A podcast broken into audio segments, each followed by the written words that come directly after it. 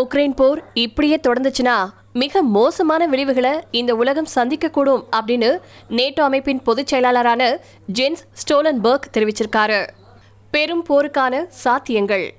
Ukraine போர் இன்னும் இப்படியே நீடிச்சிட்டு இருந்துச்சுன்னா அது உக்ரைன் ரஷ்யா போரா இருக்காது அது நேட்டோ ரஷ்யா போரா மாறக்கூடும் அப்படின்னு தெரிவிச்சிருக்காங்க.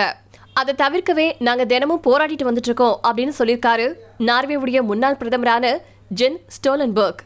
பெரும் போர் வருவதற்கான அனைத்து சாத்தியங்களும் இருக்கு அப்படிங்கறதுல எந்த ஒரு ஐயமும் வேண்டாம் ஐரோப்பாவின் பல நாடுகள் இதுல பங்கேற்க வாய்ப்புகள் இருக்கு.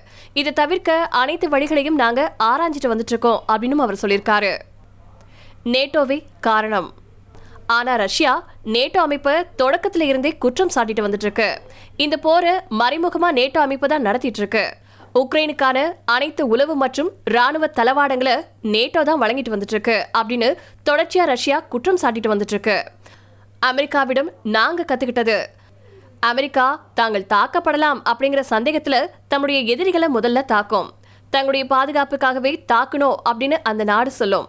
நாங்களும் இந்த அமெரிக்க சித்தாந்தத்தை உள்வாங்க இருக்கோம் அப்படின்னு சொல்லியிருக்கு ரஷ்யா. உக்ரைனை எங்களுக்கு எதிரான ஒரு ஆயுதமா மேற்கத்திய நாடுகள் பயன்படுத்திட்டு வந்துட்டு இருக்கு உக்ரைன் டோன்பஸ் பகுதியின் பலத்தை அமெரிக்கா கொள்ளையடிச்சிருக்கு. தன்னுடைய காலனி போல அந்த பகுதியை மேற்குலகம் வச்சிருந்துச்சு. இப்போ ரஷ்யாவுக்கு எதிராக உக்ரைன் மக்களை தூண்டிவிட்டு அந்த மக்களை சுரண்டிட்டு வந்துட்டு இருக்கு அப்படின்னு சொல்லியிருக்கு ரஷ்யா. உக்ரைன் நிலைப்பாடு. இழந்த நிலங்களை மீட்போம் அப்படிங்கறதுல உக்ரைன் உறுதியா இருந்துட்டு இருக்காங்க இந்த குளிர்காலம் முடியறதுக்குள்ள நாங்க ரஷ்யா கிட்ட இழந்த அனைத்து நிலங்களையுமே மீட்போம் அப்படின்னு சொல்லியிருக்கு உக்ரைன்.